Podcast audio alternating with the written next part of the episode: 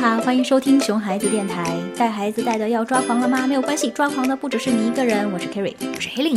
收听电台的时候也不要忘记关注 Kerry 的微信公众号 Kerry 萌萌萌萌萌哒的萌萌牙的萌。对对对，抢了我的台词又，一流嘴就说错了，真的是。我最近哈就跟你说件事情，就是我觉得我的眼睛特别不舒服。哎，我也是，我也是，就经常眼睛会流眼泪啊，然后觉得很干，然后又很疲倦。眼睛为什么我们两个要生同样的病？因为我们两个是在同一间工作室，就是因为对这个工作室开空调，对，就特别干燥嘛哈。主要是因为。呃，一边吹着这个空调，然后一边用着这个电脑，哎，对，电脑又用得多，就一直盯着电脑，哎，对，又盯着那个电脑屏幕，所以就眼睛很容易疲劳。哎，没办法，创业狗不容易呀。哎，这么一说，好想叫两声，我没有叫。就说到这个问题，我就想到另外一件事情，嗯，就是我们经常也有一些家长问我们嘛，哈，就是哎，我家小孩简直不得了啊，特别沉迷于电子产品，嗯，啊，就是啊，看很久的动画片啊，看很久的电视啊，啊，吃着饭都要看手机、看 iPad 呀什么的，啊，不然他就各种耍混，就跑开，就不愿意好好吃饭，这个怎么办哈？担心他小小年纪啊，就需要戴眼镜啊，眼镜会不会坏掉啊？哎，的确，其实像这样的家长真的是很多嘛，然后担心孩子从小就沉迷于电子产品，还这么小就沉迷了啊，会伤害眼睛，会伤害身体啊，不想让他们看啊看电视、看手机、看 iPad 啊，但是还有一种家家长就更纠结哈，就是对他纠结到底要不要避免让孩子看动画片、玩这些电子产品呢？对对对，这个还真的是一个话题。确实是非常纠结，就是如果你不想让他们用这些电子产品啊，原因很简单，就是怕啊沉迷其中啊，眼睛坏掉啊哈，而且呃老看这些不出去运动，是不是对身体不好啊什么的。啊？还还有就是呃想让孩子去使用电子产品的原因呢，就是因为哎你至少你是生活在这个时代嘛哈，嗯，你想让孩子呃多了解一下这个世界，哎对对对？对，我还记得以前就是好像初中还是小学的时候，课本里面就写过，语文课本里面就就有。有一节课就说的是那个呃呃讲电脑的嘛，然后就说秀才不出门，尽知天下事。然后哎呦天，我对这句话这印象特别深刻哈，暴露年龄。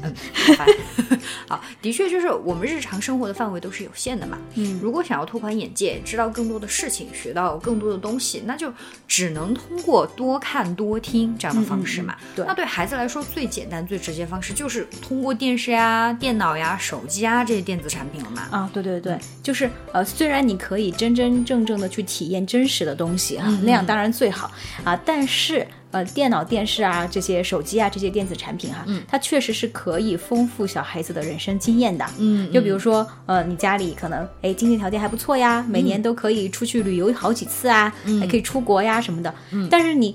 就算能去好几次，又能去多少次？嗯，有钱也不一定有时间，对不对？对对对，啊，就是一年五六次吧，对吧？好，而且哎，了不起了啊！就是，而且你生活在这个时代吧，你还是很需要通过电子产品去接触不同的知识的，因为大家都用，对不是？对，你不用你就 out 了。对 对对，好，呃，对，就嗯，所以家长们就特别纠结了嘛，就到底要不要让孩子接触电子产品呢？于是呢，我们就请来了我们有经。验的啊，梨子妈妈来聊聊她对于电子产品的看法吧。啊，对对对，就是有请梨子妈妈来分享一下自己亲身的经历。嗯嗯。我们家那个宝宝在一岁半之前，我们都没有让他接触过这些电子产品啊什么的，因为考虑到眼睛的问题。然后一岁半的时候，我就发现，因为其他很多小朋友是从很早就开始接触了，然后就他他们对玩玩具的时候，有一些那个动画片里的小人物啊聊交流的时候，发现他有点懵。然后我就让他每天喝奶的时候，就让他看，每天看三次那个十分钟的贝瓦儿歌。然后大一点了以后就看那个三级小猪佩奇或者汪汪队，那他特别喜欢小猪佩奇和汪汪队，然后我就觉得在给他选动画片的时候，我都先看一遍，我不想让他接触那些就比较会影响正常观念和那个智力的一些动画片，类似类似那种光头强啊之类的。然后玩游戏的话，就让他刚刚开始接触那些字母的游戏。然后我觉得对电子产品这个东西，因为现在。你说让小孩子两岁以后才接触的话，我觉得也不太可能，因为现在大大环境在这里去了。然后我觉得主要是要定规则，还要引导，因为很多事情他都是越不允许他是越好奇的，你越不允许他做，他就越想做。那缺点就当然是如果控制不好的话，这个时间和量，那可能会对眼睛不好。但是好的一方面就是动画片确实能够让小朋友学到一些启蒙的东西，有一些东西可能家长平时不会注意到的东西。然后他确实看我们家的那个小孩看的小猪佩奇，还是学了不少知识。然后重点就是给他调闹钟、定时间，然后跟他约定下一次动画片的时间。啊，其实我每次听到这样的问题哈，就是什么要不要避免孩子使用电子产品，嗯要不要让孩子使用电子产品，我内心还是挺崩崩溃的。嗯，就是我觉得这种这种绝对的问题哈，没有什么好说的。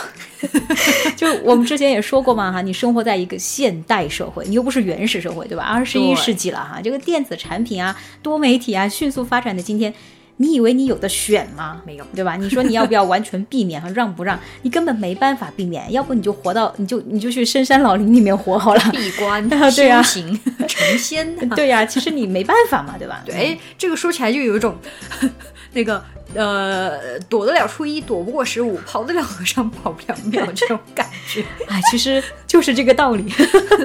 呃，你要是不想让你的孩子去看电视、玩手机、玩 iPad 啊，你能做得到？你保证你身边的人都不给他们看吗？嗯啊，就算你身边的家人跟你能保持一致哈、但是孩子总要出门吧，对对吧？呃，上幼儿园、上早教啊，走在大街上。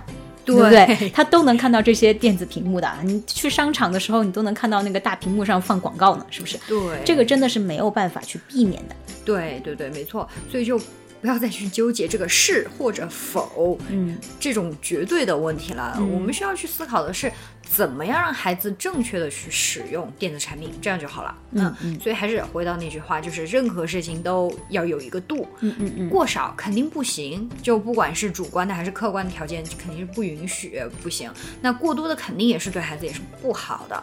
所以只要把控好这个量这个度，那孩子使用电子产品其实是没有任何问题的。啊，对对对对对，哎，我觉得我们说到这里哈，可能很多家长就说，哎，你们是不是骑墙？又又说可以用，又说哈，又又要适当把握什么之类的。我们是一个佛系的电台。但是我跟你讲啊，就是像像我们这种，呃，什么都不把话说死了，就跟你说啊，在某种情况下是可以用的，这种才是认真负责的，好不好哈？对那种告诉你绝对可以用或者绝对不可以用的啊，肯定就是啊，对，肯定就是骗你的，对吧？就像那个梨子妈妈说的，正确的制定规则和引导啊，就能够让孩子学到东西的同时，又能保证孩子的身体不受到伤害。